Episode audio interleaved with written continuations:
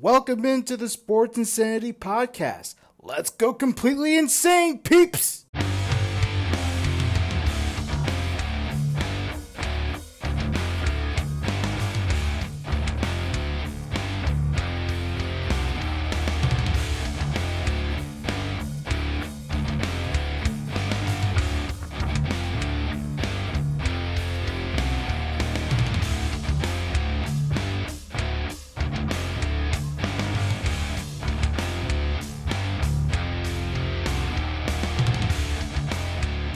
What is going on, sports fans? Lawrence Patchman Lang here, bringing you into inning seven of game six of the Sports Insanity podcast. I had a brain fart right there on the Sports Insanity Network. We're going to have a great show for you today. What a wild weekend in the NFL that it was. And we're going to get right into it with my two best friends.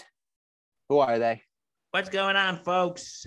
Bill Murphy here. Good morning, afternoon, evening, whatever time zone you are in. Danny Boy Reginald, what is up, folks? How's it going? Good. And you know what? I would I, I would say three best friends, but we're down one tonight. Old Apps guy is MIA. He is still traveling around the sports world trying to find those wacky sports, and he got stuck learning about greasy pole climbing. So hopefully he has a scoop for us next week when he's back. And if not, Yeah. it might be the week. It, you know what? He's trying trying to find a way up that greasy pole. So Or Yeah. he's, tr- or he's tr- or he's in an outhouse doing some outhouse racing. Or he could be doing outhouse racing, or you know what? Maybe him and Mrs. Mrs. Um Ops guy went um wife carrying in Finland. in Finland. So we'll we miss old Ops guy, but let's hope he brings back some more wacky sports when he returns next week. Yeah, if he, does the regardless- grease, if he does the greasy stuff, just don't put too much grease on me. Like, You don't want to be like not- greased up deaf uh, guy, yeah, I'm already a shiny dude, so it's like there's no need Yeah. to do that. shining in the light. But regardless about that, we have to get to the NFL because the playoffs are here now. And on Sunday, January 9th, it was uh let's say exciting weekend in, in football, Mhm. say the less. Oh, absolutely. So let's kick it off. Pittsburgh gets the overtime win over Baltimore, 16 to 13. And Big Ben had a glimmer of hope to make the playoffs one more time. What'd you guys think of the game? All I gotta say is wow. Big Ben showing that he still got it. And you know, I didn't think they were gonna make it because of a, the um one of the other games, which I'm sure we'll talk about in a second. Um, but no, but I think Big Ben just really shows he still got some gas in the tank.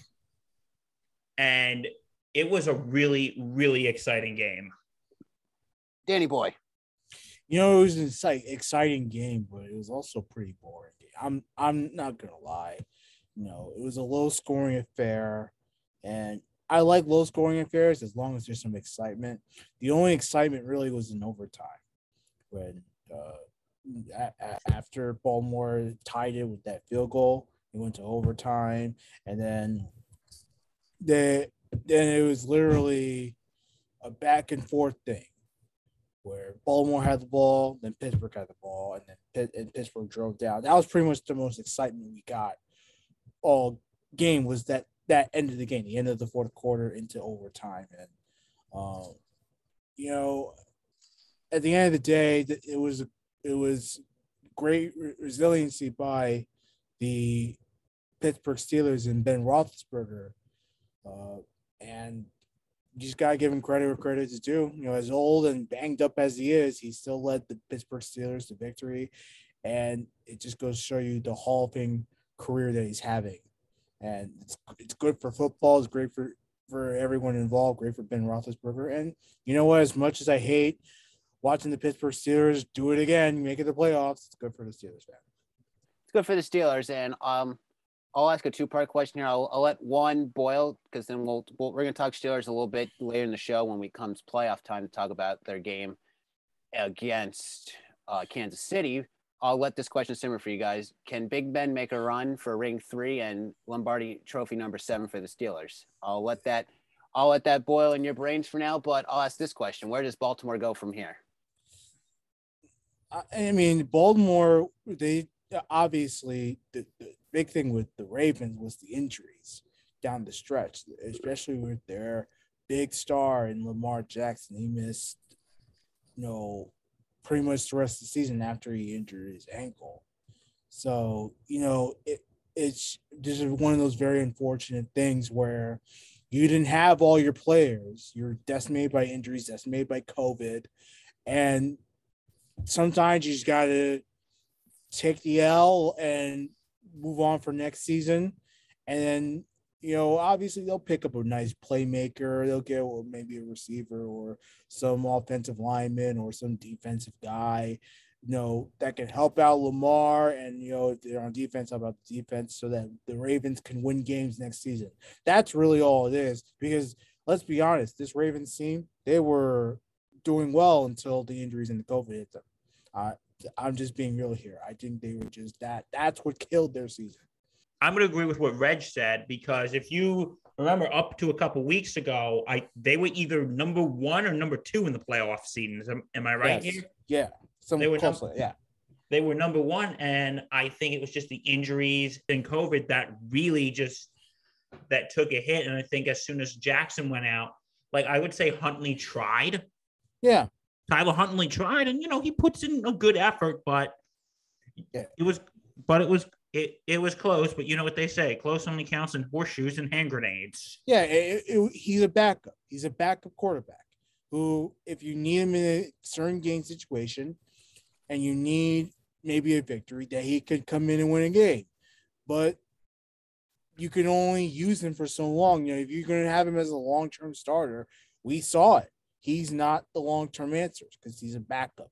So again, just a very very unfortunate thing that happened to Baltimore, and uh, obviously no one there's, there's no blame to be passed around here. They the team just suffered big time. Uh, I'll pose a question here in free agency. If well, we'll go to what if, Rad. What if Rodgers decides to leave and then so does Davante Adams? Do you think the Ravens should seek Davante Adams for a weapon for Lamar? I'm going to say yes. They can, but let's be real here. Lamar, he's not a true pocket guy, and his arm is like eh, iffy.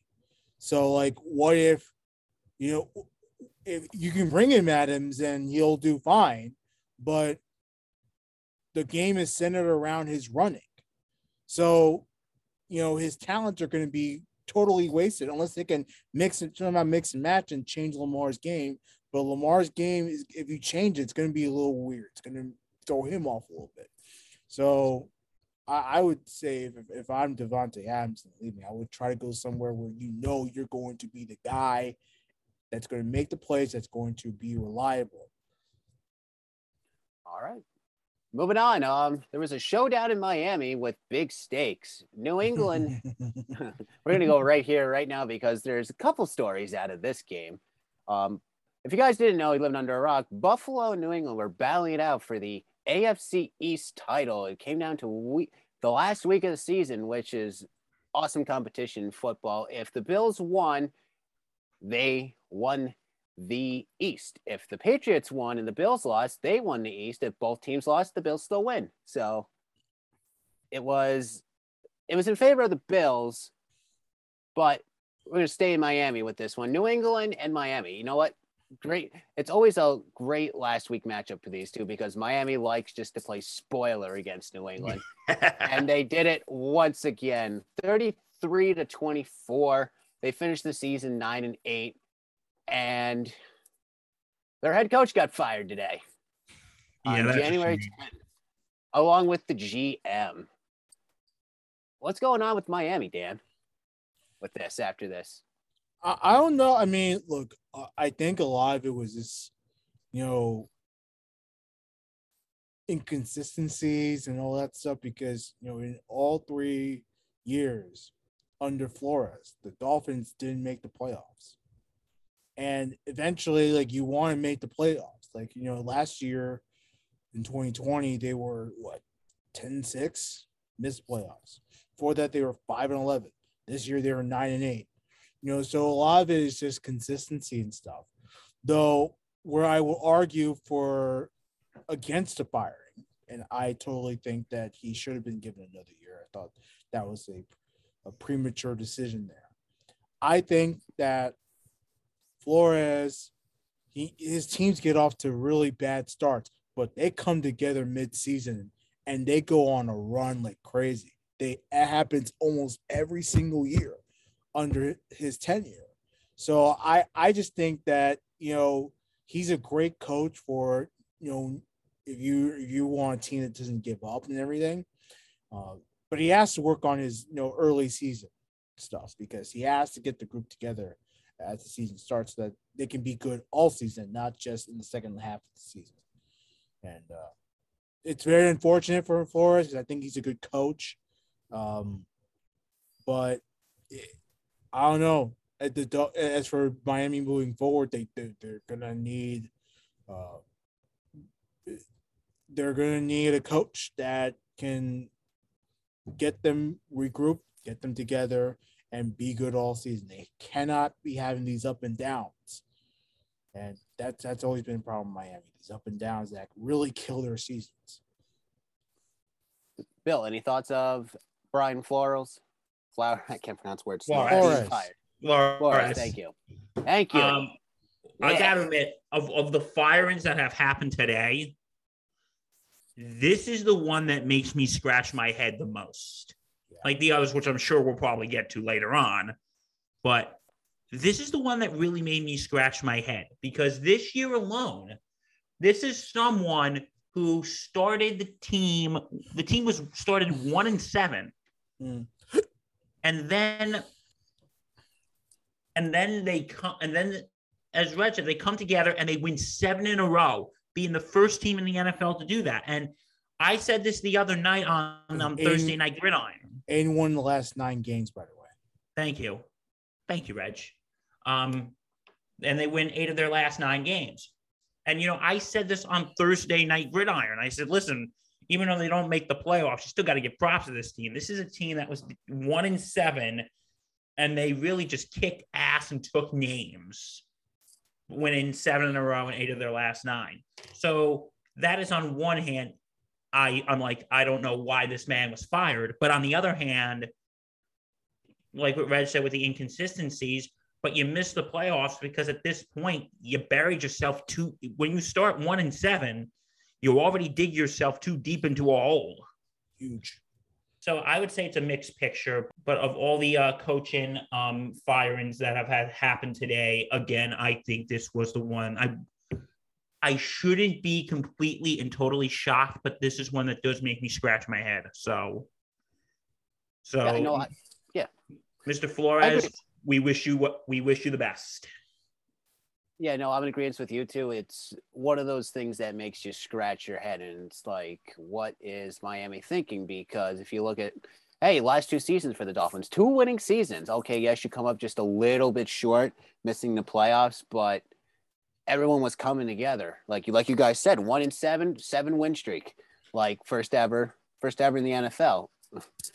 It showed that this team has resiliency, and they didn't want to give up. And Tua was starting to come into his form with Flores. And, and I don't know how true I don't know how true it is, Patch, but I, they're saying that Okay. Flores and Tua weren't getting along. I don't know how true that is because clearly whatever they did ever since Tua came back in to the fold this season was working and working well.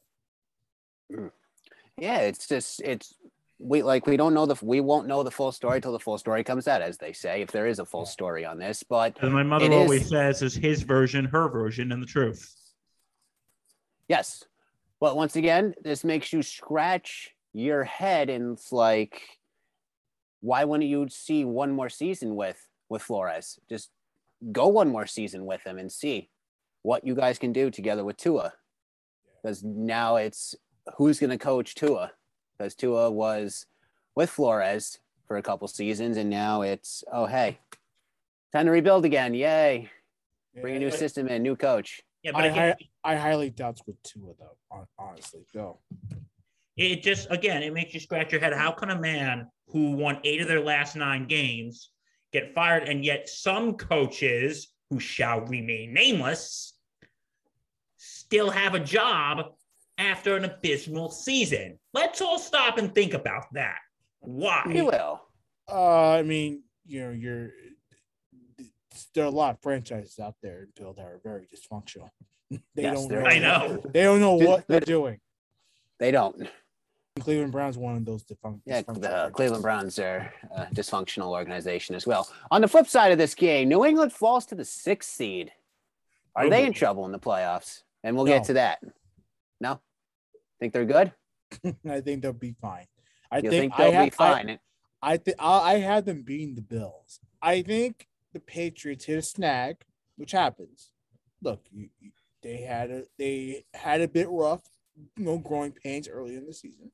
Then they went on an amazing run, and now then they hit a snag again. That's just how seasons work. You go on your win streaks, and then you go on your losing streaks. But then playoff time comes. Now it's winner take all. No, you're in a scenario now where you have to win these games or else you're done. And if we know Bill Belichick in the playoffs, most of the time, in every team that he's coached, most of the time they get the job done. So I have I have a lot of confidence in Patriots. Bill, any thoughts with the Patriots? Um, to be honest, I'm not 100% sure. Um, on one hand, I think because they're going to be in Buffalo, so Buffalo has the home field advantage at this point. But it's Bill Belichick. It's the playoffs. We all know 90% of the time this is a guy who comes through in the playoffs. And Buffalo has been iffy at times this season, but they are still a very strong team. So I think this game could really go either way. But I'm I think Mac Jones just has to come out of the gate early and and I think they should be in good shape. All right. Moving on, on to the exciting games of the weekend. San Fran and LA. If San Fran got the win, they were in. And got the job done in overtime, 27 to 24. What are you guys' thoughts, Bill? All I gotta say is wow, wow, wow, wow, wow. This this was don't forget at halftime, it was right before halftime. San Francisco was down 17 to nothing. And this was a team, Jimmy G looked great yesterday. And they just really, the 49ers just really showed up to play against a really good Rams team. But they, but they really got the job done. So I'm going to say good on the 49ers. And that was just a hell of a g- hell of a game yesterday. It just literally came down to the wire. Danny Boy. I mean, uh, I, I'm the more I watch the San Francisco team, the more I love them to, you know, be that sleeper team to make a big run into the playoffs. Like I really mean it. They're one of the hottest teams in the NFL, arguably the hottest. So I think that they will probably upset in that first round. That's my opinion and they're going to try to make a big run. I'm really excited about the San Francisco team. That was a very exciting game out in LA, and you know, I'm just it's thrilling to watch Garoppolo again do his thing. Debo Samuel has been a huge, huge, huge weapon for Jimmy G. I don't know about y'all, but I think he's been a huge weapon, and he made a big difference yesterday with his with his playmaking abilities.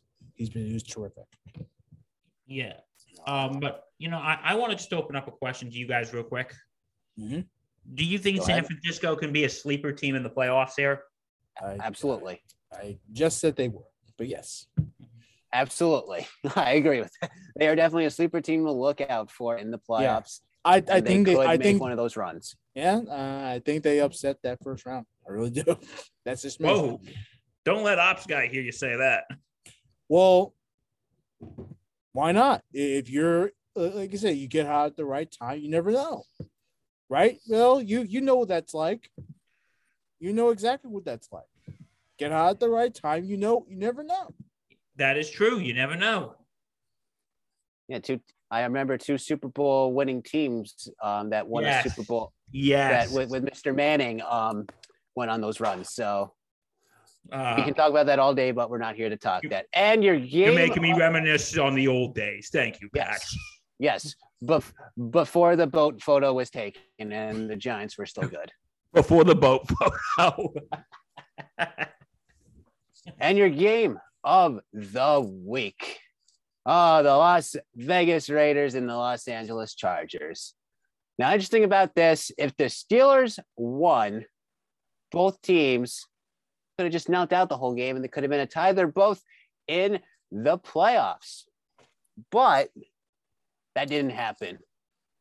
Las Vegas hits the game winning field goal in overtime to beat the Chargers, and the plug has been pulled disgrace. on the Chargers What and their season.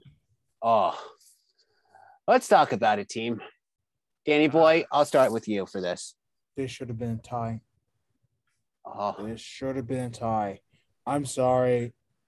I know everyone's talking about that Staley timeout with 36 seconds left. The Raiders could have, even after that, the Raiders ran the ball for a first down for 10 yards. They could have taken the knee and taken the tie. They did not. They wanted to go for the win. And that's how you know that you you get that first down run and you go for the field goal, that's how you know the Raiders were trying to win the game. I don't want to hear any more of this BS that the Raiders were trying to tie intentionally. Sorry. No, they were trying to win the game. The plan was always to win the game. And, you know, did the timeout change strategy? Yeah. Uh, both, uh, but ultimately, the plan was always to win. And that's what they did. They won the game but they could have easily taken the tie. And you know what? I would have been that guy. I said, you know what? Get that first down, run out the clock. It's a tie. We good. I would have been We'll that go guy. to the playoffs. I would have been that guy. I don't look if the Chargers made the play, the Chargers make the playoffs. So what? We ain't facing them in the first round, right? right. and, and and and it's no offense to Big Ben, but we get to see Justin Herbert in the playoffs. Exactly. Yeah. So it's like, I who don't- cares? I, And- and I, I I I love Big Ben, but I don't want to see an old man run around the field and try to throw a football. I Big Ben, I love you, but it's time for the, the future to come in for these playoffs. and, and let's be real. Let's say the Chargers made the playoffs. With the way they've been playing of late, do you see them making it far in the playoffs? Hell no. But just give them the satisfaction, you know? Yeah, give Just Give the them that. the satisfaction. satisfaction. yeah. Take Nope. take take the tie and move forward. But no, no, no. They had to win the game. They had to win. Yeah. Um, Did, did you see that someone with a sign that said "Take the tie"? Yes. Take the tie. And you know God what? I, bless Oh. him. God bless him. I I had a weird feeling this game was going to go in overtime. I, it was Yeah, just no. one of those feelings where you where you knew this game was going to go to overtime. You're like, no, what? Maybe they are going to tie. And then you wake up, and I went to bed not knowing the outcome of the game because you know work life, yay. Wake up, I see game-winning field goal three times. I'm like, this game really could have ended in a tie. Oh my god, it's crazy. No, it's insane. And um, in the group chat, um, excuse me, um, Eric Ford, aka Big Brother, he was texting like, "I want to go to bed, but this game is like keeping me up." it's it's it, like I say, the last week in football, if there's playoff scenarios, is the most exciting week in football, minus opening uh, kickoff, opening kickoff for the first week. Like the last week, if there is playoff scenarios that are out, it makes for the most exciting football. It's like like like playoff baseball almost, or like the last week in the regular season for baseball when there's a playoff race in baseball. It's an incredible day. Just So- what a gr- what a great day to be a fan for football. Oh, yesterday was Be a great. fan of football. Yeah. But you know, there's one game we got to talk about, and I would say it's the one that really opened Pandora's box yesterday, and that was the Jacksonville Indy game. Yes. That really opened Pandora's box. Uh Indy, you open Pandora's box. It's like, yeah, we're gonna go into Jacksonville, get ourselves a win. We're and going to the J- playoffs. and Like, then Trevor Lawrence in his luscious hair said, ha ha, F you. No, you're not. Yeah. and he's and- like, and Trevor Lawrence like, hold my beer. kudos to the Jacksonville Jaguars for stopping Jonathan Taylor all game long. Like Jonathan Taylor did absolutely nothing. And you know how explosive this guy has been all season. They stopped absolutely. him and he did absolutely nothing. He gave no, not even a lick. And it's uh, very unfortunate for the Colts because they were right there. They had it. They again another one of those teams that you know had a midseason run, you know, trying to make the playoffs after being you know down out for a little bit. And very unfortunate, but it just goes to show you that there's a lot of questions on that team that need to be addressed. Quarterback needs to be addressed. Uh, you know, receivers that definitely needs to be addressed. You don't have to worry about running back. Just get a back backup running back to you know split the reps with John Taylor, who's going to take most of them. Um, but yeah, no, a lot, a lot of questions for that Colts offseason, and very unfortunate. And it's really bad for football that John Taylor's not in playoffs. Let's be yeah, because I've always because we've been saying um because with MVP there is usually a quarterback bias, unfortunately.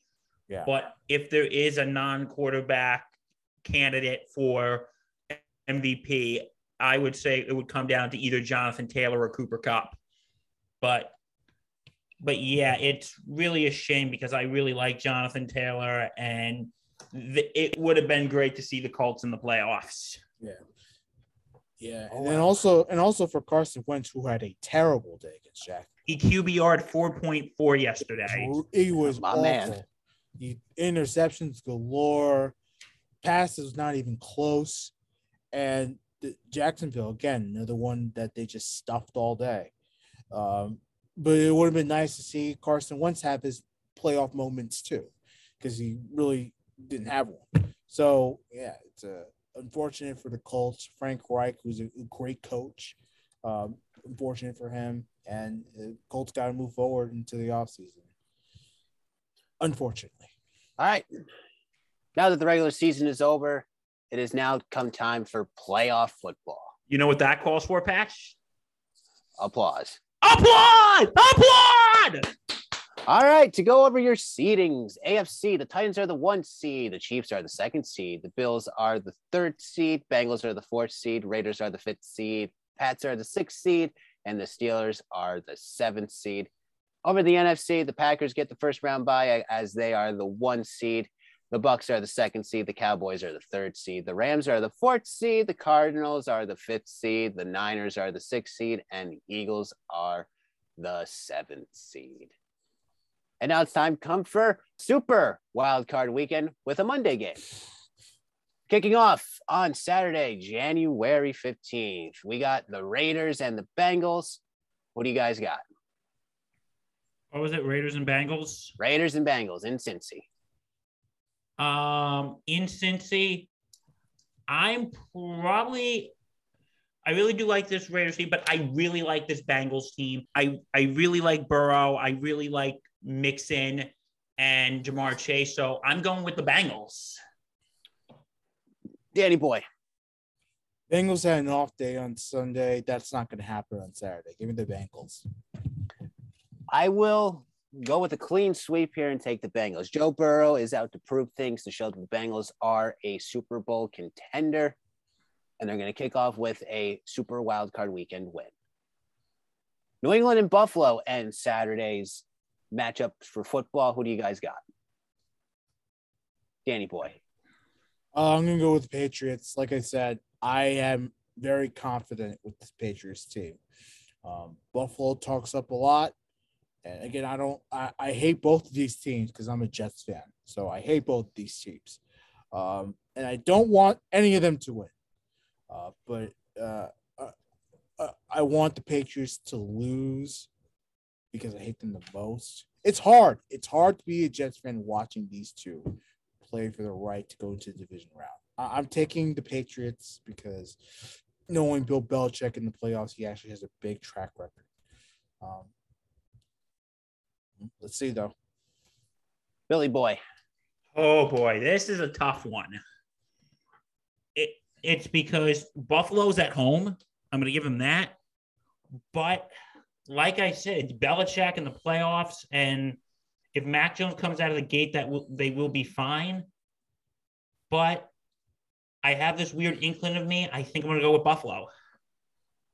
It's not weird. I mean, Buffalo Buffalo's a good team. Buffalo is a great team. Yeah, they talk too much, but yeah, they're, they're a good team. All right, so the weather in Buffalo on Saturday is going to be a lovely 14 degrees Fahrenheit. It's beach weather, baby. Get the bathing suits Yeah. out. So, yeah, I mean so the, the the Patriots against the snowy wind ran the Yeah, ball they're gonna. a shit ton of times on Monday Night Well- Football. Excuse my well, language. that's during of the day. When the sun goes down, it's going to feel like a lovely five degrees Fahrenheit with a wind chill that's going to probably put them in the negative, in the negative 20 and negative 20. So Oh, it's gonna I be I- uh, dreadful. it's going to be dreadful, but a fun game of football to watch. I think Buffalo's out to prove that they can get themselves back to the AFC championship game. And they're going to kick off by taking out their divisional rival, the Patriots. So it's it. I'm taking Buffalo for Mama Patch uh, and Moser. So let's go Bills. Shout out to Moser. Shout out Shout to out- Moser. Your guys are gonna lose. All right, head into Sunday. Uh, super wild card weekend kicks off with Philly and Tampa Bay. Billy boy, who do you got? Okay, this is like one of my worst nightmares because you all know my views on Mr. Brady. And as a Giant fan, I hate the Eagles. I think this isn't even a, a competition for me. I'm gonna have to go with the I'm gonna have to go with the Bucs. Like, but I will say that Eagles team, do not count them out yet. They are scrappy. Danny boy. The Tampa Bay Buccaneers. Uh, I I I have them winning this one. Look, the Eagles. I am was very surprised by their by how they played this season, and uh, again, that's just going to show you that's coaching and good play out of Jalen Hurts. But ultimately, uh, the Buccaneers are way more superior than the Eagles. This should be a lock victory for them. I'm in agreement with Tampa Bay. No, Tampa Bay is going to come away with the win, but it wouldn't surprise me if Philly played spoiler and somehow find a way and found a way to pull the upset of the year and take out the defending Super Bowl champions and then what will be the question in Tampa Bay. But Tampa Bay should easily win this game. No Yeah. offense to Philly and the Philly and the Philly fans, but TB12 is going to do TB12 things on If that happens, if the Eagles beat the Bucs, just think of the conversation we're going to be having next week. Oh, it's gonna be a beautiful conversation if it happens. Your next matchup is probably, I would say, the game of the day for Sunday. San Francisco and Dallas. Now we already know where uh, Greasy Polops guy with, is going to take in this game. He's going to take Mhm. Dallas. So, Mark, we got you on that. We know you're taking Dallas, even though you secretly want the 49ers to win, I bet. Got to mess with you a little bit, buddy, because you're not here and you don't have to do Packer jokes at me. But Dallas is going to win this game. Dak, Dak and company going to make easy work of the 49ers. So, all ups guy, I got you this week, Dallas. Okay, I hate to say it. I secretly want the Niners to win, but if I'm going to have to pick, oh, excuse me one second. Uh, Bill's thrown up in a, in a garbage. Trash can for all the listeners out there that you can't see the video of it. I'm going to have to pick, and I got to be honest here. That Dallas defense is scary as hell. So, I hate to say it, I got to pick Dallas. Sorry, Dad. I mean, just, just think about this. You could have picked Philly and Dallas, and I think your Giant fan card would have been revoked. Hey, but I didn't pick Philly. I picked Tampa Bay. Oh, you mean if I know you did, Philly. but if you picked Philly and you're taking Dallas, if you did that, I think your Giant card gets revoked. So is my giant card still in in good standing? for now. It's for, for for now, it's in good standing. But Danny boy, who do you got? I'm taking San Francisco. I- Really? I, He's going for the upset. I'm really, I was really serious when I said, look, Dallas defense has been terrific all season, and I have no doubt that they will definitely be good on Sunday. But part of me is loving the way the 49ers are playing right now. They've had some big wins of late. Dallas, you know, they they're not necessarily up and down, but part of their game scares me a little bit. Now, like I said, if Dak Prescott continues to play the way he's played in the last couple of games, and the defense is that strong, yeah, this should be an easy victory. I just don't know what playoff Dak may look like in this season at least. So I am going to go with the upset. And this is uh, no disrespect to old ops guy or any Cowboys fan, but I'm going to go with the upset just because.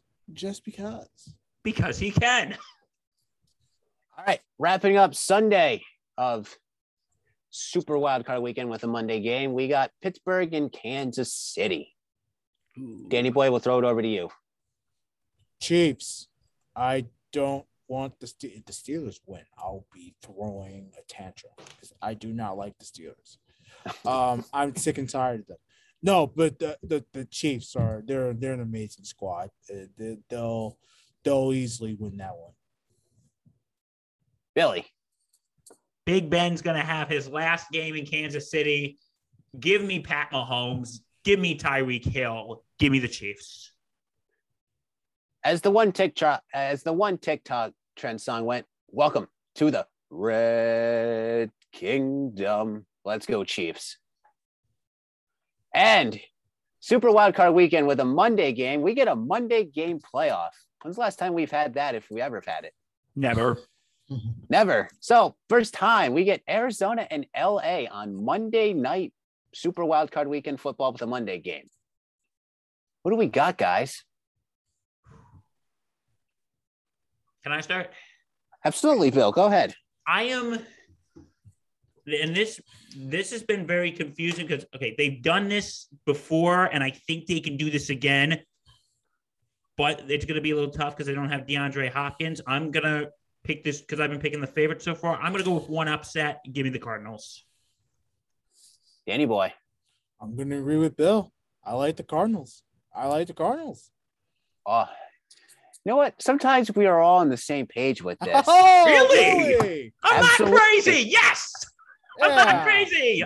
My my best friend Drew might hate me for doing this, but I think Kyler Murray is going to come out and just mop the floor against the Rams and just send the Rams home one and done. You know that that team they tried to assemble at the trade deadline and stuff. Yeah, they they they deserve a first round exit. Maybe Odell won't blow coverage this time. we know Poor And our Odell. if he loses, he'll go back to the boat.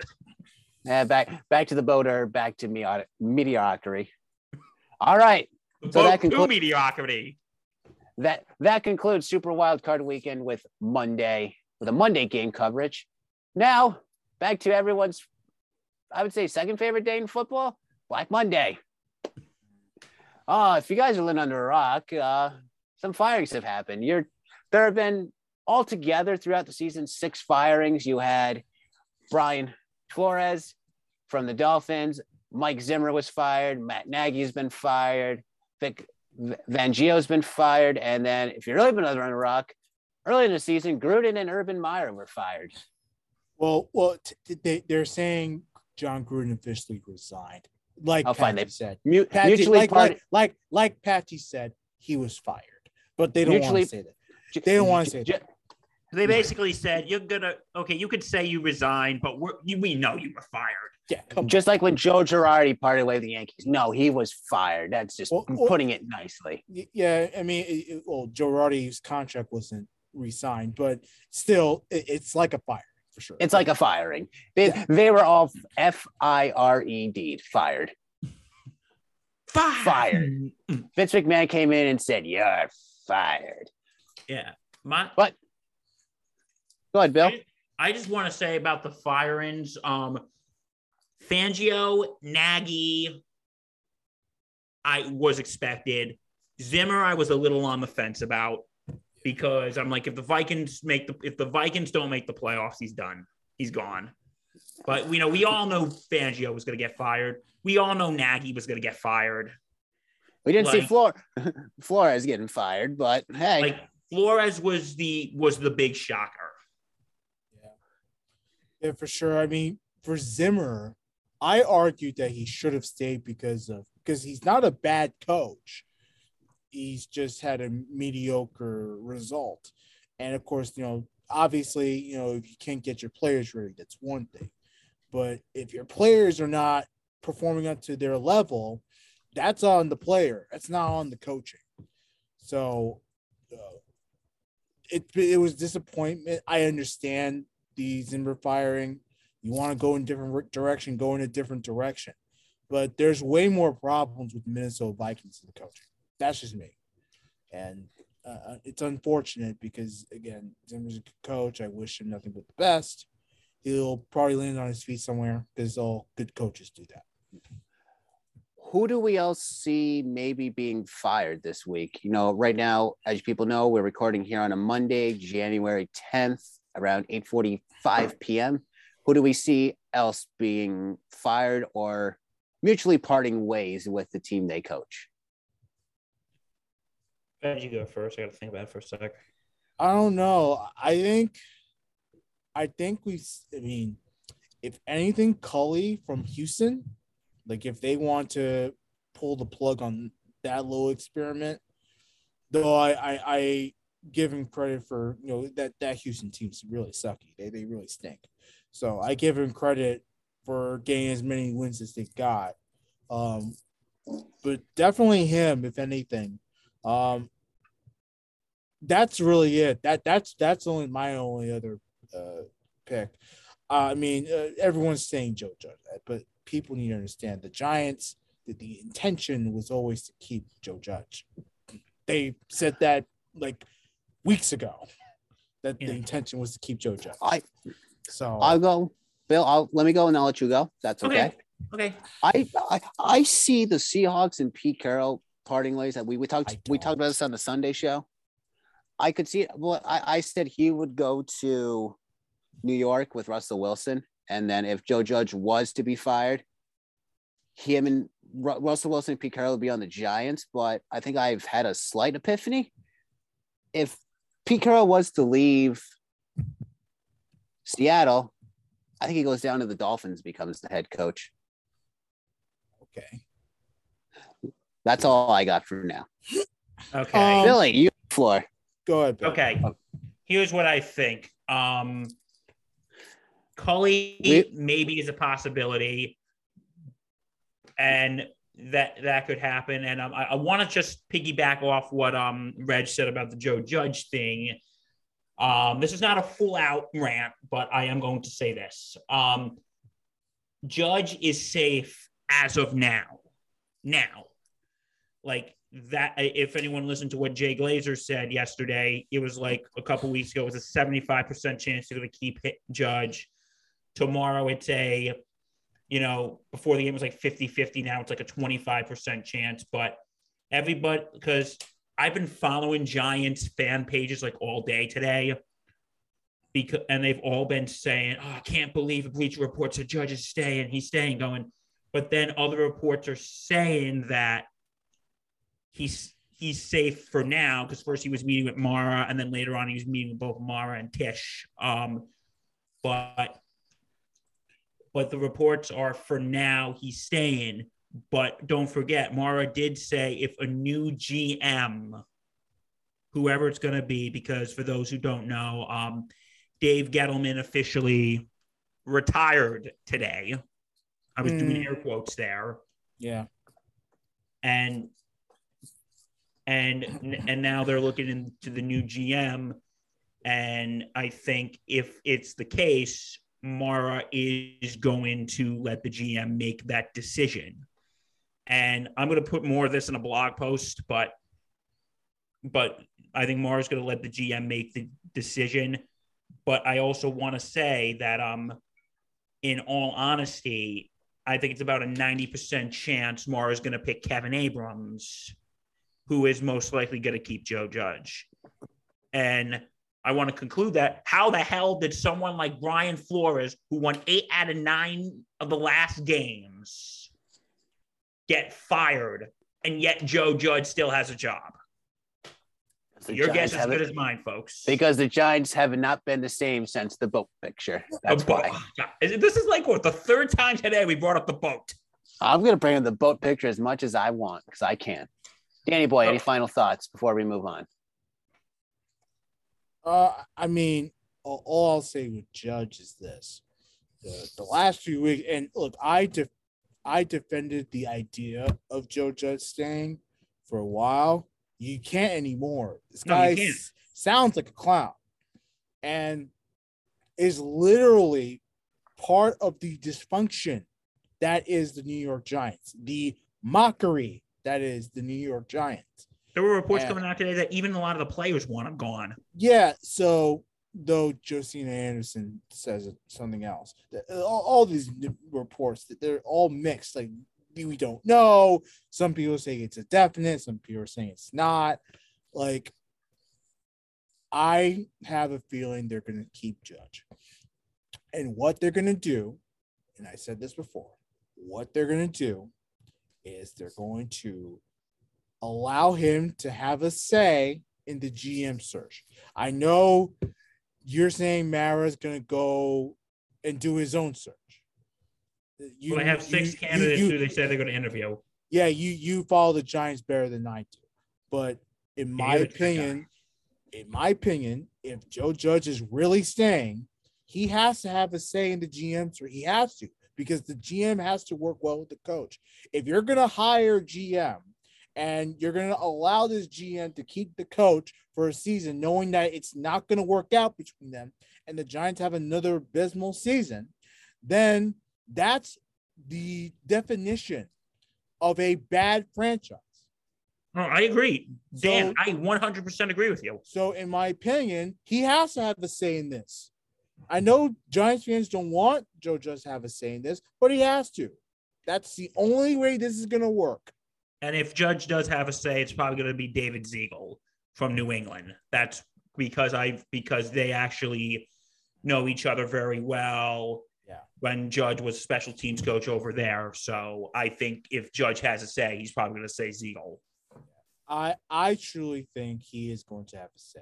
That's been my feeling ever since the Giants hinted that they were going to keep it.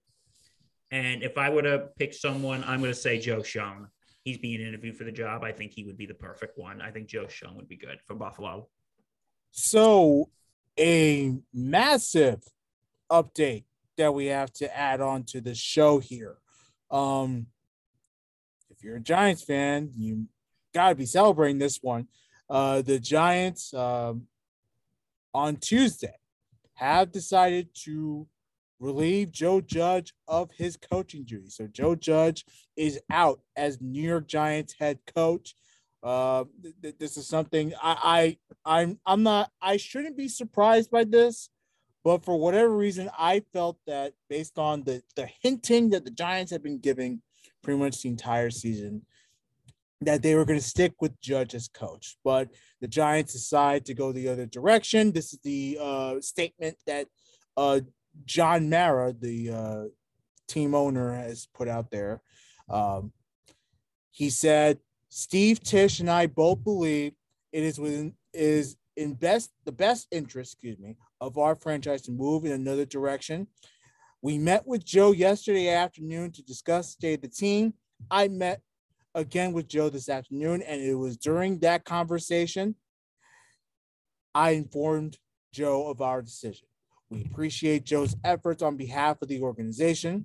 He goes on to say, I said before the season before the season started that I wanted to feel good about the direction we were headed when we played our last game of the season. Unfortunately, I cannot make that statement, which is why we made this decision. Bill, what's the mood? It, it's a great day. It is a. We got our Christmas present two weeks late this year, about three weeks late this year. But you know what? We'll take it. It's um.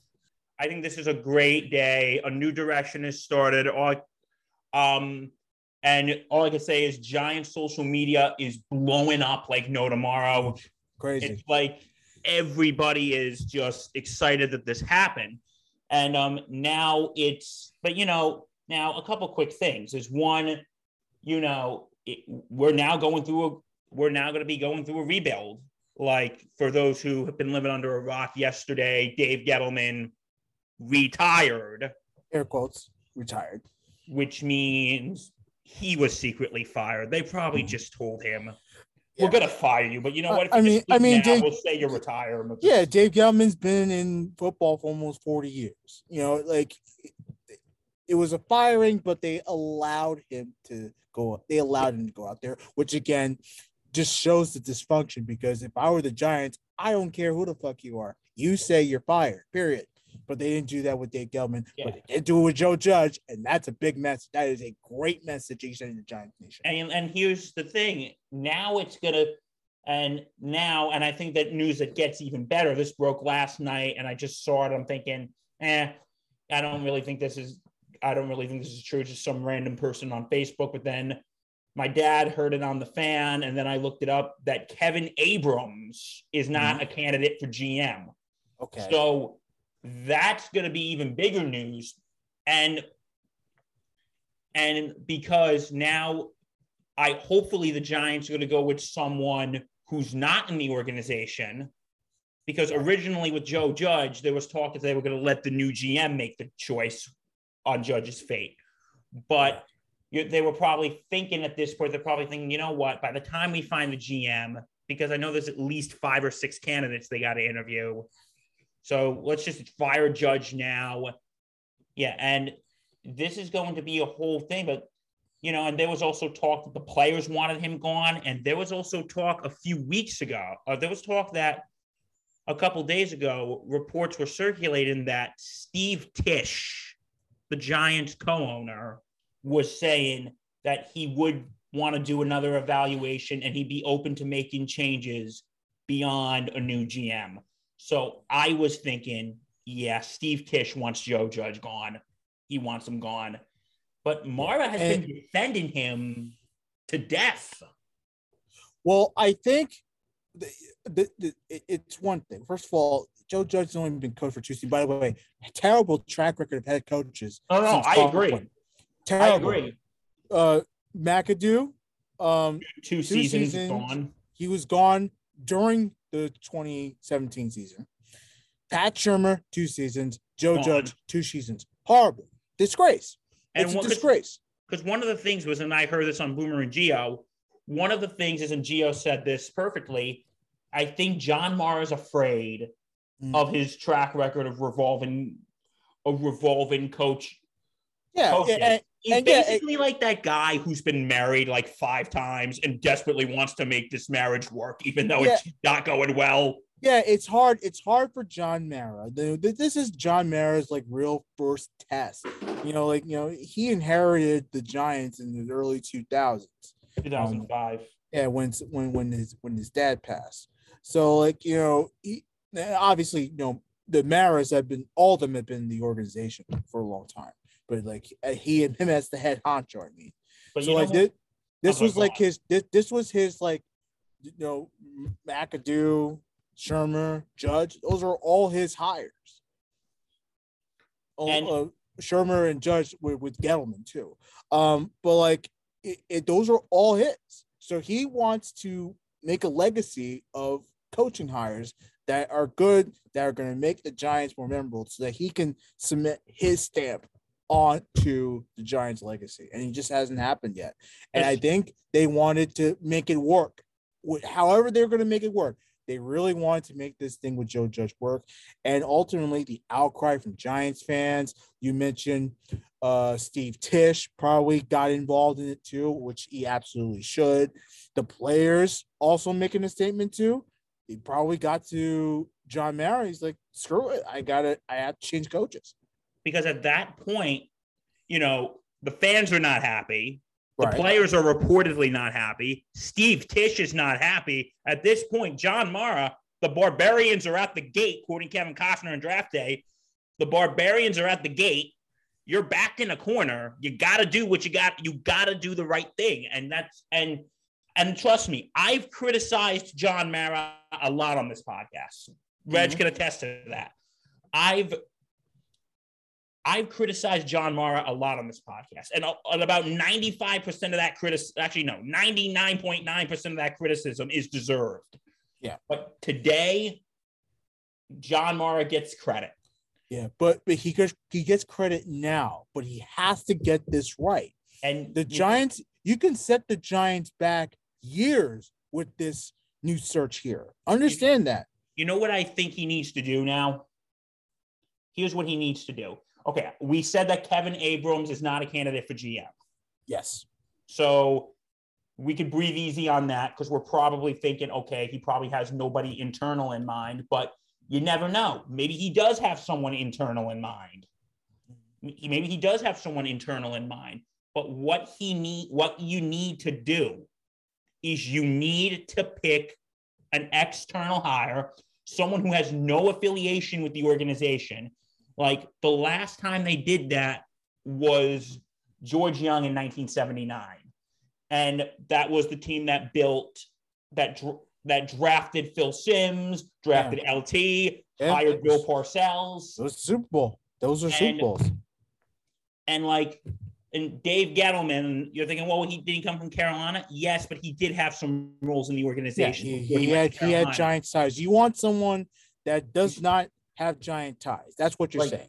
Yes, and like and but the Giants have had this habit of when a of when a they need a new GM, they pick someone internally. After George Young retired, they picked Ernie Accorsi, which who I will give credit, even though he wasn't around for Super Bowl 42, he built those teams. He hired Coughlin, he drafted, he traded for Eli, and he got Plaxico and all of them. So that I'll give him credit for.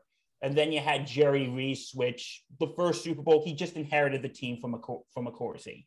He just mm-hmm. inherited the team from Accorsi. And then we all know what happened with Jerry Reese after that.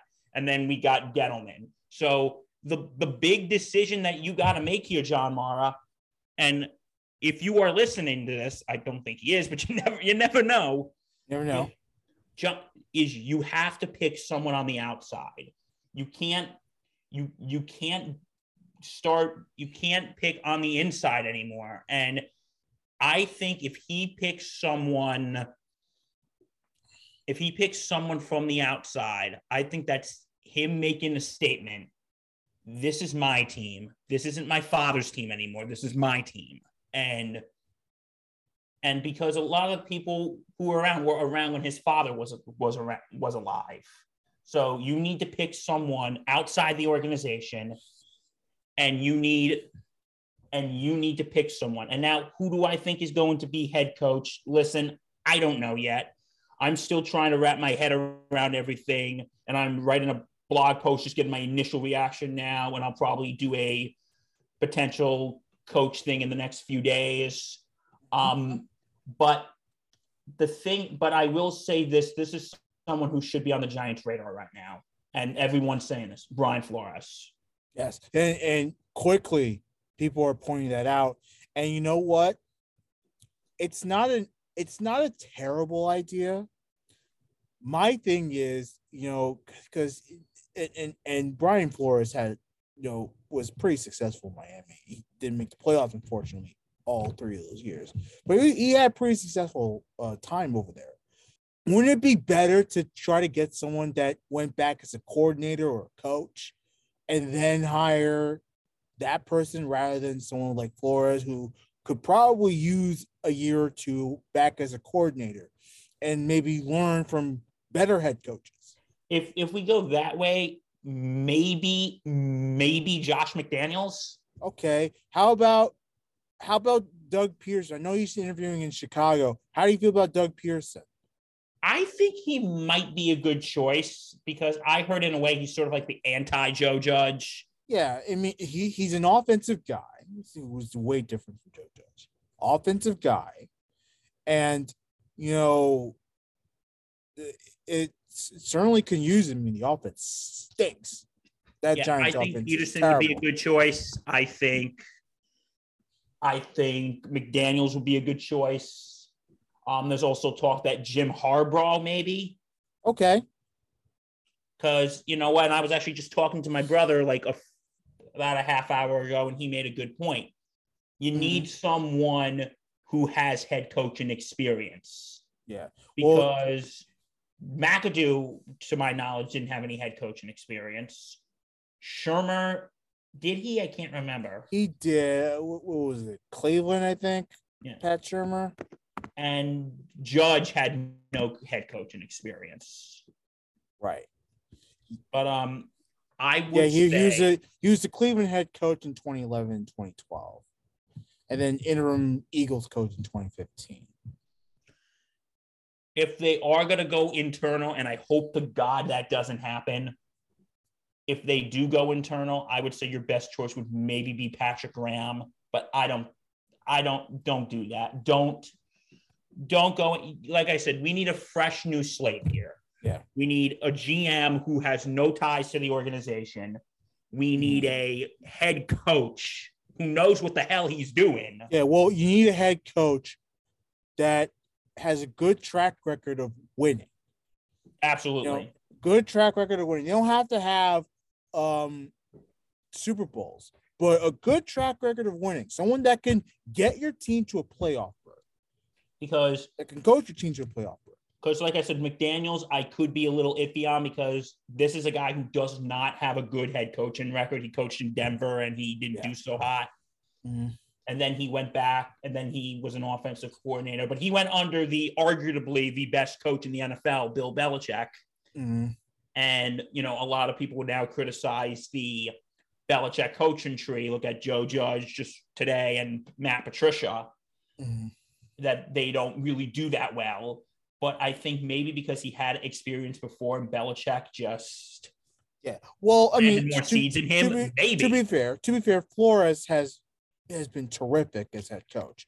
I mean, you know, look, I know he's get off the good start, but he he's been terrific as head coach. So that's one person. That's one person from the Belichick tree, if you want to count him, that has actually been pretty solid. My brother's also saying maybe Mike Zimmer. That wouldn't be a terrible hire. It's not. It's not the worst hire. The Giants, you know, they're in a tricky spot here because you know, I mean, there's there, should be a lot of good kid head coaching candidates. You know, you have Daboll that's out there from the Bills.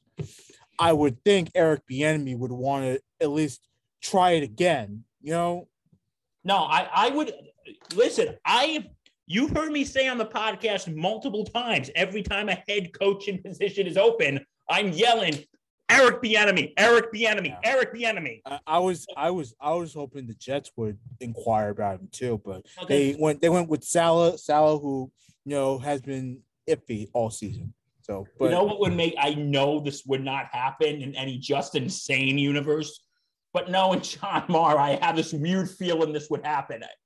But I'm about 99.9% sure this wouldn't happen. What if the Giants hired Urban Meyer? no, no. My Wow. I would need a two, new TV because I'd be throwing crap at it. Urban Meyer's not an NFL head coach. He's not fit for the NFL. His coaching style is not. You know, I hope you know that I know that would not happen. yeah, no, I, I know you're kidding, but I, I'm just I just want to reiterate. Like, don't don't even dare think about it, Giants. Oh God. So, but you know what? Now the New York Giants and like again, kudos to John Mara. He did the right thing. Yeah, and you know he made a good decision. And but you know now listen giant fans you can celebrate now. But you know what? This celebration should only last a day or so because now now there's a lot of questions. Like who the first question is who we going to have as gm yeah, and, that's going to be a scary thing because i'm hearing first i was hearing five or six but then i hear there could be like up to eight or nine candidates yeah. like You have to- interview all them. We might. Who are we going to have for coaching candidates by the time a new GM is hired? Who we going to? Mm. Who's going to be? Who's going to be available? and, and you have to hire a GM first before the coach, or hire them at the same time with them getting on the same page. This can't be no coach first, then GM, because then who's really going to have the power, the GM or the coach? Yeah, and because speaking of coach with GM, I think this was the final straw this morning. Mm. Joe Judge actually told John Mara that he wanted input on who the new GM is. Yeah.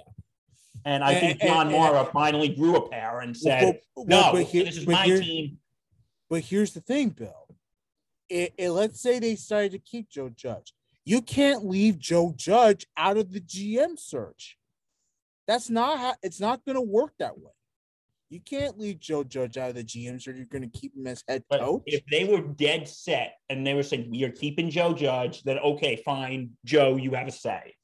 yeah, But but remember, they were saying at first like, oh, he's totally staying, and then they were like, well, um, we're gonna let the new GM decide. Well, it's because one of the Giants' performances over the last like four weeks or so, you know, or wh- however how many weeks it was since he made that statement, or made that, or the reports were out there that they were going to stay with Joe Judge. Ever since that point, about how the Giants were performing, how he's handled himself after games with the media. That's also important too. How he presents Remember his himself. eleven minute his eleven minutes Exactly. That was an, Yeah. that was embarrassing. Yeah. So the, there's there's there has to be a lot of things that that that made this decision uh, today for the for John Mara and the Giants. And I'm sure Um, this was, but now I think John Mara really, and I've said this a, a few minutes ago, John Mara really now has to step up to the plate and show, you know what, I'm not going to run this team like my father anymore. I really got because, you know, I was saying, I guarantee you, Steve Tisch got into John Mar- got to John Mara and say, John, we need to do something. This we can't keep, we can't it's- keep doing the same thing over and over and over again. Something's got to change. We got to get because I guarantee you, when he said, you know, he said more changes than just hiring a GM. You know what that means. Again, I don't know. I wasn't in the room when that ha- was happening, but I guarantee you, Steve Tisch wanted Joe Judge gone. So, and and I think John Mara really now has to say, you know what? I can't do what my father did anymore. I can't. I gotta find the right coaches. I gotta. I gotta. I can't hire for GM wise. I can't hire inside the organization anymore. I gotta. I gotta branch out. I gotta get new folks. I. We gotta. We gotta. We gotta scrap everything from the top down, Yeah. and and you know, and this also is going to raise a question which we won't get into too much here. What's going to be the future with Daniel Jones and are the I Are would the Giants- imagine. I would imagine Daniel Jones is not coming back. Maybe as a backup, he stinks, bro. He like are they going to go to the cube like you know are they going to look at Baker if he's if he's gone are they going to look at Terry Bridge Teddy Bridgewater or Jimmy Garoppolo are they going to maybe try to trade for Russell Wilson which I said for the love of God don't do that Mm. and or are they going to if Aaron Rodgers is a free agent are they going to maybe try to get him It's, to me, or are they going to look in the draft Daniel Jones cannot stay as quarterback. He can't. Cannot stay as quarterback. You know, if Daniel Jones was this all pro type quarterback, you know, something that is the talent was so amazing, but he's average we haven't best. seen in a long time. If that were the case, then yeah, like keep him because he can probably work with anyone. Daniel Jones stinks, man. I would get rid of that contract now. Trade it, release him, whatever it takes. Throw him out to the dogs for all I care. Listen, he cannot stay because this new regime of Giants football cannot include Daniel Jones. It has to be someone else involved here. Has to be somewhere else. So are they, you know, like that's the question. Are they gonna get someone maybe like Jimmy Garoppolo and do what they did in New England after Brady left? They had Cam Yeah. Newton do like a, You know a why? don't- bridge here, and then they got Mac Jones. Are they gonna maybe do something like that? Are they gonna maybe would go it- to the draft? would it kill you to try to go after someone like a Deshaun Watson? No, I, I'd take him. It, Look, I know- I know- I know- Problems are. I know Deshaun has a little trouble off the field, his own dude. But like, would it kill you? He's a he's a stud, dude. Think about it. He's a total stud. I would do it. I would I would see see what the price is about. You're already look. You're, you don't have cap room. You might as well do something with it, right? Right, because like I said, like I said, Deshaun Watson, I would take. But you know what? For the I hope they get the GM who's going to be there is going to be smart enough to not go for Russell Wilson. Yeah. Because it's, it's a too much of an asking price. It, it wouldn't be a bad idea because Russell Wilson's a good quarterback. It wouldn't be a bad idea. but, But we, we don't have the cap space. One, yeah, two. I'm I'm not going to give up my I'm not going to give up my top two draft picks. yeah, yeah. No, I I would. I mean, look, if it costs you one draft pick, would you do it though? If it cost me one, I'd have to think about it. Yeah, two draft picks and hell, fuck that shit. Excuse my language, but like, um, definitely, like if you um, if you definitely can give a one for Russell for Russell Wilson, it's not a terrible deal. The better deal to me is Deshaun Watson because the Houston Texans are going to try to trade him, and let's be real here, the asking price is now going to be lower than last year because the Texans are just going to try to get rid of him. So, would it kill you to try to go after someone like Watson? Just an idea. He's a good No. quarterback. Yeah, no, I think that's something they should think about. Absolutely. I think Deshaun Watson should be an option. I think Jimmy Garoppolo should be an option. Yeah. But or are they going to go to the draft? Like, are you going to do a bridge year when you get someone like a Garoppolo or a Deshaun? Like Deshaun's young enough that he could probably stay around longer. Right. But are you going to do like a bridge year with someone like a Bridgewater or Garoppolo, and then next year you're going to draft the new QB? Mm. So a lot of questions now going to be raised in East Rutherford. Yeah, massive. And you know what, dude? Like, I'm all for it. I'm I'm excited for this. I'm one. all It's for like, it. It's like I hope John Mara starts like interviews tomorrow or Wednesday, since we're Yeah, exactly. You know, whenever he can start the process, start the process. It's gonna start be this now it's because gonna there be- might not be a lot of head coaching. this has to be an extensive process. It has to be a good process too. Because like I said, this decision can either make the next 10 years or, Or break break, the next and they break the need to do like what they did. They need to hot like what they did in '79. They need to hire someone like a George Young who's outside the organization. Yeah. And remember, Young is the one who brought in Parcells.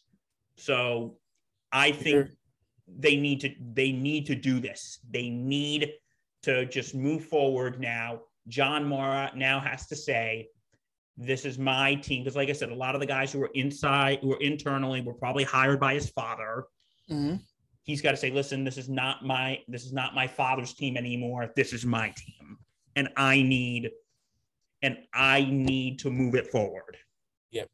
And let's be real here. The incompetence has to stop. The mockery has to stop. Look, I'm a Jets fan. I know what it feels like to be mocked, to be joked, to be all those other words that, that you can describe the New York Jets. I know what it feels like. The fact that the Giants have stooped that low, it's crazy, though. They have gotten so low. It's nuts. It's crazy. And it. So I am I am so happy for the Giant fan right now that they finally have a chance to right this wrong that John Mara has done for the past few years. So now, like I said, a lot of questions are going to be raised. Who they going to hire as GM? Which direction is this new GM? Because that's on the top of the list first. You got to hire a new GM. And like, even though it's one day after Black Monday, you're thinking, okay, one day doesn't really make a big deal. It kind of does. Yeah. Because, like we said about earlier, with coaching prospects, Doug Pederson's already interviewing in Chicago. So Yeah. by the time we get a new GM, Chicago might hire him and he might be on his way. He might be on his way to Chicago. Like I'm sure Brian Flores is going to be a hot commodity. Mhm. I'm sure Vegas is going to be interviewing him. I'm sure Chicago might interview him. I'm sure Denver, all of them might be interviewing him. Yeah. So yeah, one day does make a difference. By the time we hire a new GM, people like Pederson and Flores may already be taken. Yeah. So Now, Yeah, well, like yeah, I said, John and Mara, Pearson- you better start this search now. You better Yeah, start interviews like now.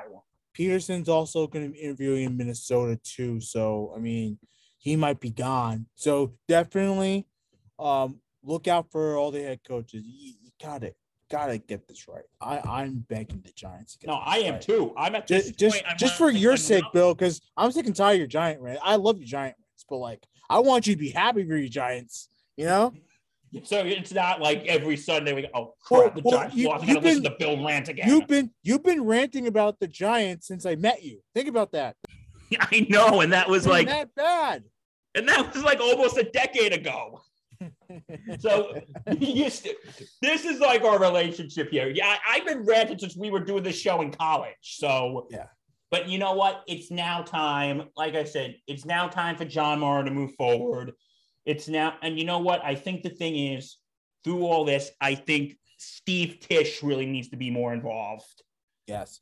Well, he, he he should have a say. I'm sorry. because it's always been like this. It's, it's always been the Maras make the decisions, the Tisches sign the checks. But Mhm. now, and th- that's what it was like when Wellington and Bob were alive. You know, when Bob Tisch first bought his share, he told Wellington Mara, listen, I know next to nothing about football. You take care of the football decisions, I'll handle the money. Uh, now, I Steve Tisch is more involved than his father was Mhm. but I think his father needs, I think Steve Tisch does now need to step in and have, and John Mara needs to let Steve Tisch have more of a say now. But but yeah, I, I know, but like you like you said, this, the Tisches are not a football. No. Because there's a difference between the Maras and the Tisches. The Maras were born into this. Yes. The Tisches didn't get, didn't come on the scene till like the early 90s. So, yeah, but Steve Tisch needs to have more of a say now. And Yeah, You can't- it, it is. It, it's it's not a bad idea. You know, even though the Tisches are not football people, at least they can get involved in the hiring process so that they know who they're paying and they know that they're going to get a return out of it. Think about it. And you know what?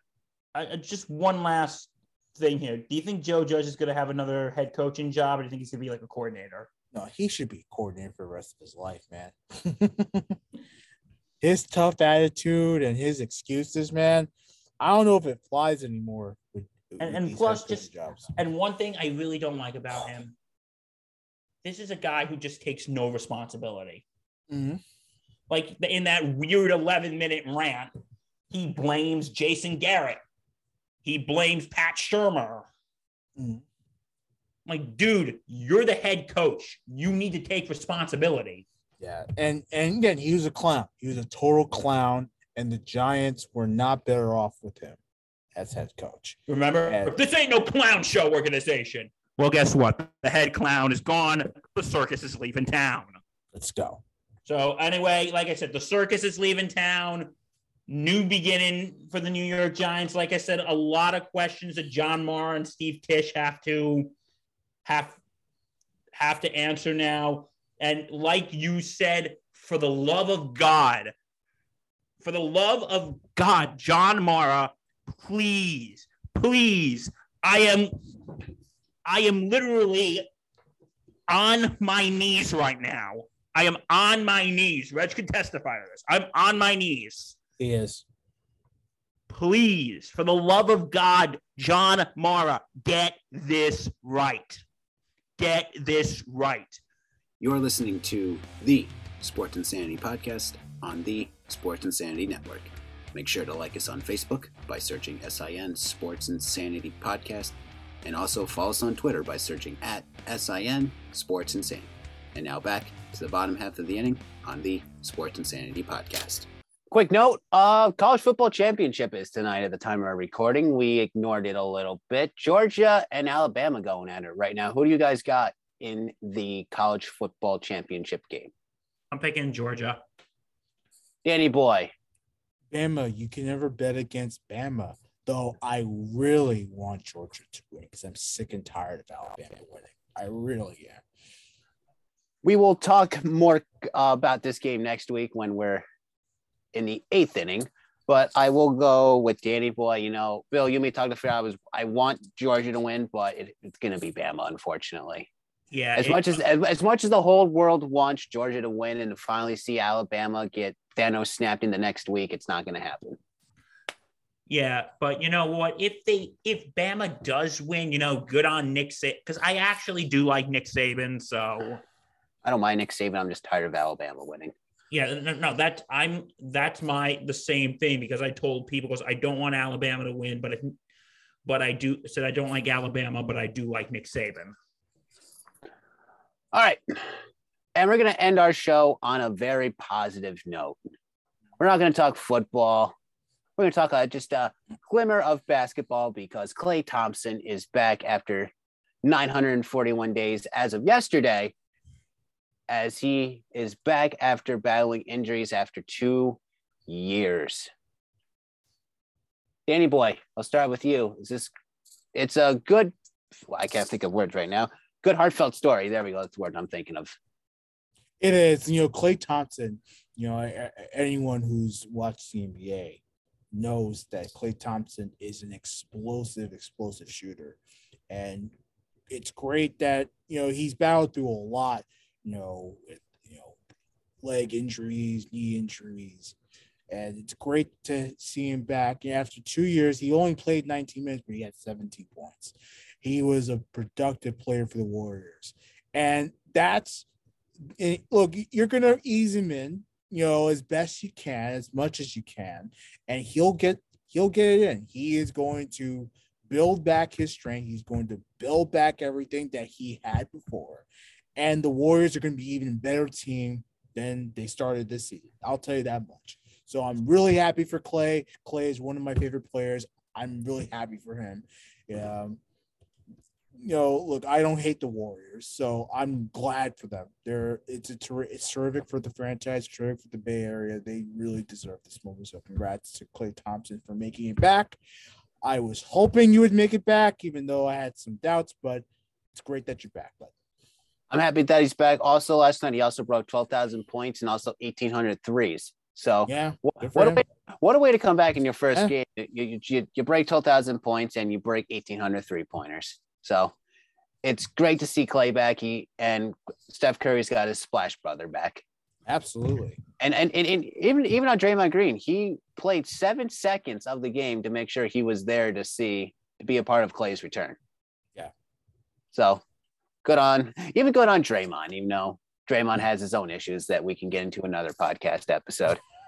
But- more than that. But it but it's great to see Klay Thompson back and watch out for the Warriors. Bill, any thoughts? Yeah, just uh, welcome back, Klay. We wish you the best. All right. And that concludes the seventh inning of game six of the Sports Insanity podcast on the Sports Insanity Network. Danny Boy, where can they find us? So you can uh on social media, you can search us on Twitter at S Insanity Real. That is the network Twitter. At SIN Sports Insane. That's the podcast Twitter. And then uh search us but also on Facebook as well. We're at SIN Sports Insanity Podcast. And then go to our website, which is Patch. Oh, www.thesportsinsanitynetwork.com, where you can learn about more about the history of the podcast and how it became a network, and also read our blogs that we have. And also for more content. Yeah, then there's plenty of blogs. Like I said, Rifkin and Mark, they do pretty much do it every day. So They do it every day for us to make sure there's content for you guys to read. And you know what? They got great takes on things. So Very make sure you go terrific. make sure you go to the website www.thesportsinsanitynetwork.com. I am Lawrence Patchman Lang. I'm Bill Murphy. Stay safe. Take care.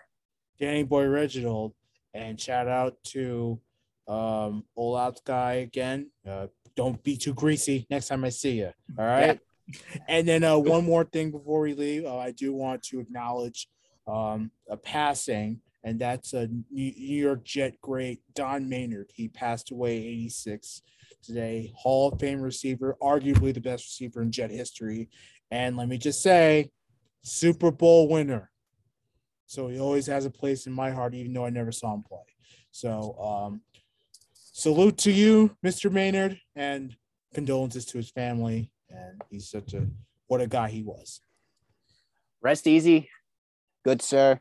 And as Mike Rifkin as always says, namaste. Namaste. And Yes. and and as we started on the Face Turn podcast, as now I say, make sure you say goodnight to your mama because your mama loves you. Mm-hmm. You have Amen. You have been listening to the Sports Insanity podcast on the Sports Insanity Network. Take care. What's going on, everyone? Lawrence Patchman Lang here, president of the Sports Insanity Network. Just reminding you to go to our website, www.thesportsinsanitynetwork, where you can read everyone's blogs here on the network and also find about the history of the Sports Insanity Network.